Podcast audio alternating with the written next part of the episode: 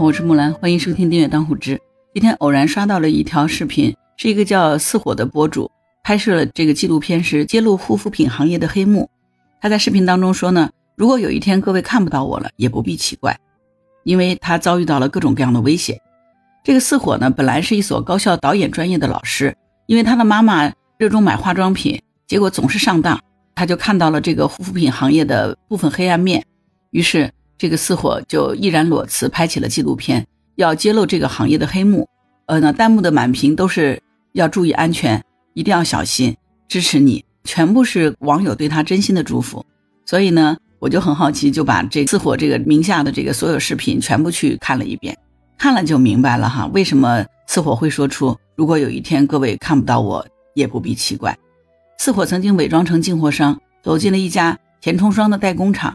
听到的、看到的都令他瞠目结舌。为什么那些微商、网红直播带货卖的化妆品，通常都是不知名的品牌，但是却一个个赚得盆满钵满呢？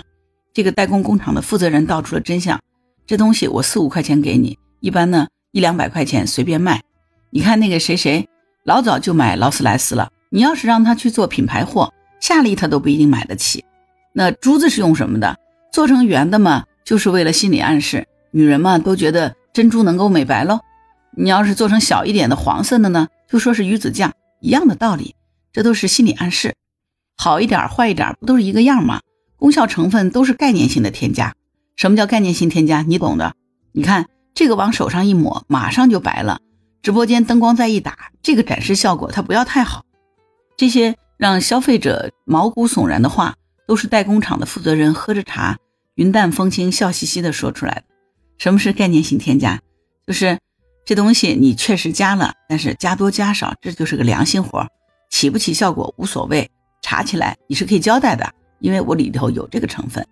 曾经有网友介绍说，比如某芦荟胶产品宣称添加了浓度百分之九十二的芦荟，消费者以为呢这款产品含百分之九十二的芦荟，实际上指的是添加的那一点芦荟成分本身的浓度是百分之九十二。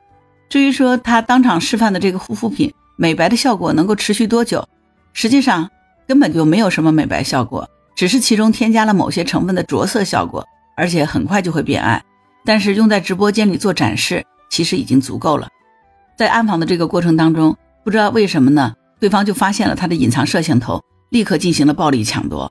最后经过一番缠斗呢，似火的手上、脖子上留下了一道道伤痕。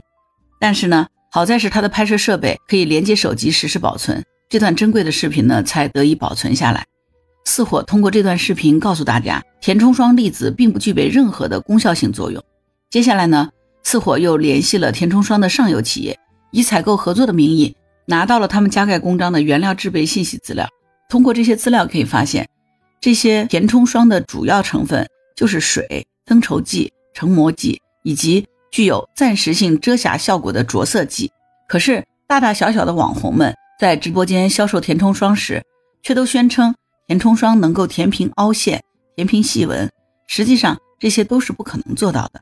除了曝光填充霜、眼部精华油这些欺骗女性的护肤品的黑幕，似火还做了更多。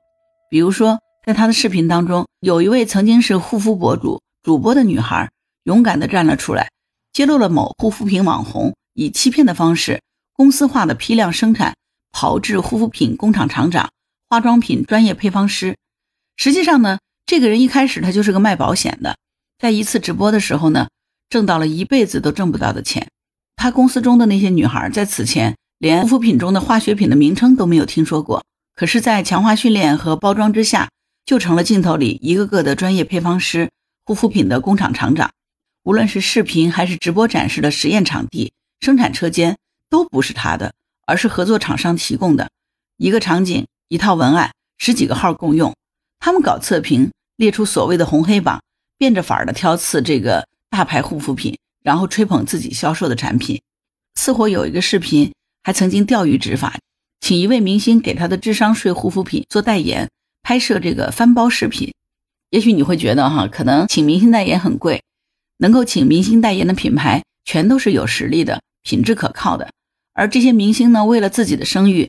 对代言产品的这个审核也一定是非常严格的，但实际上不是这样的。似火的这条视频真的是彻底掀掉了某些明星代言的这个遮羞布。其实明星的价码并不高，尤其是一些过气的老牌明星，甚至只要几千块钱就能搞定了。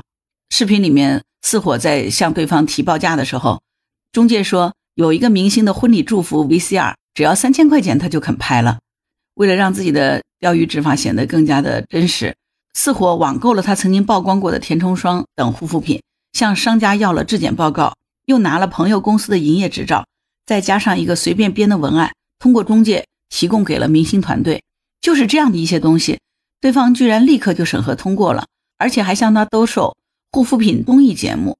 过了几天，似火就收到了对方发来的这个翻包视频，而且在广告文案当中，他随口编的一个根本不存在的化学品品名，这个明星居然一本正经的念了出来。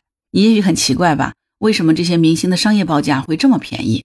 中介透露说，这是因为呢，这些明星一次性呢是拍十几二十条，而且呢都是在节目空档顺便就拍了，又不需要特别的安排行程，反正闲着也是闲着，也算是薄利多销。算起来呢，收益并不低。因为这些揭露女性护肤品行业黑幕的这个视频，似火得到了广大网友的支持和认同，但是呢，他也遭到了某些利益相关人士的记恨。似火的家里就收到了打印着他们全家身份信息的资料。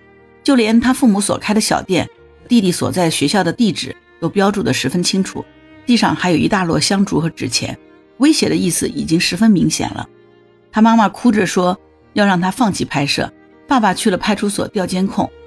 此前呢，他只是在网上收到各种恐吓的消息，不断飞来的律师函、警告信，还有他花费无数心血拍摄剪辑的这个视频呢，突然就无法播放，被下架了，他都没有放在心上。笑一笑就过去了，可是这一次，似火终于真实的感受到了害怕。他想起之前有一个网友曾经发来特殊的私信，或许对方真的是好意在提醒自己。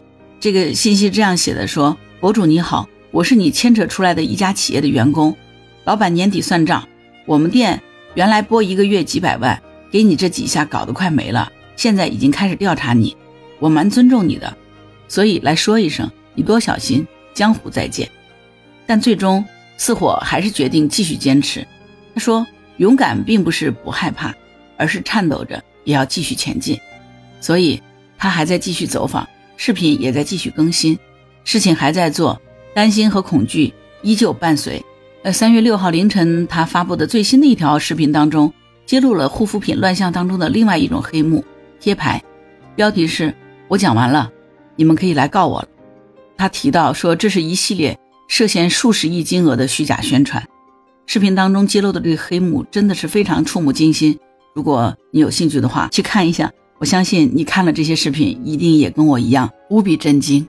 似火说他已经做好了失去一切的准备。这个叫似火的博主啊，他的账号是为了林飞护肤行业纪录片。如果你有兴趣的话，可以去关注他一下。我相信，因为越来越多的人对他的关注。才能支持他把这个行业的黑幕揭露下去。最后呢，向似火这位孤勇者致敬，诚挚的祝福他好人一生平安。好了，关于本期话题，你有什么想法？欢迎在评论区留言。如果喜欢木兰的节目，欢迎点赞、评论、订阅、转发当虎之。当然，如果你喜欢木兰，也可以加入木兰之家听友会，请到那个人人都能发布朋友圈的绿色平台，输入木兰的全拼下划线七八九，就可以找到我了。好啦，今天就到这儿，我是木兰，拜拜。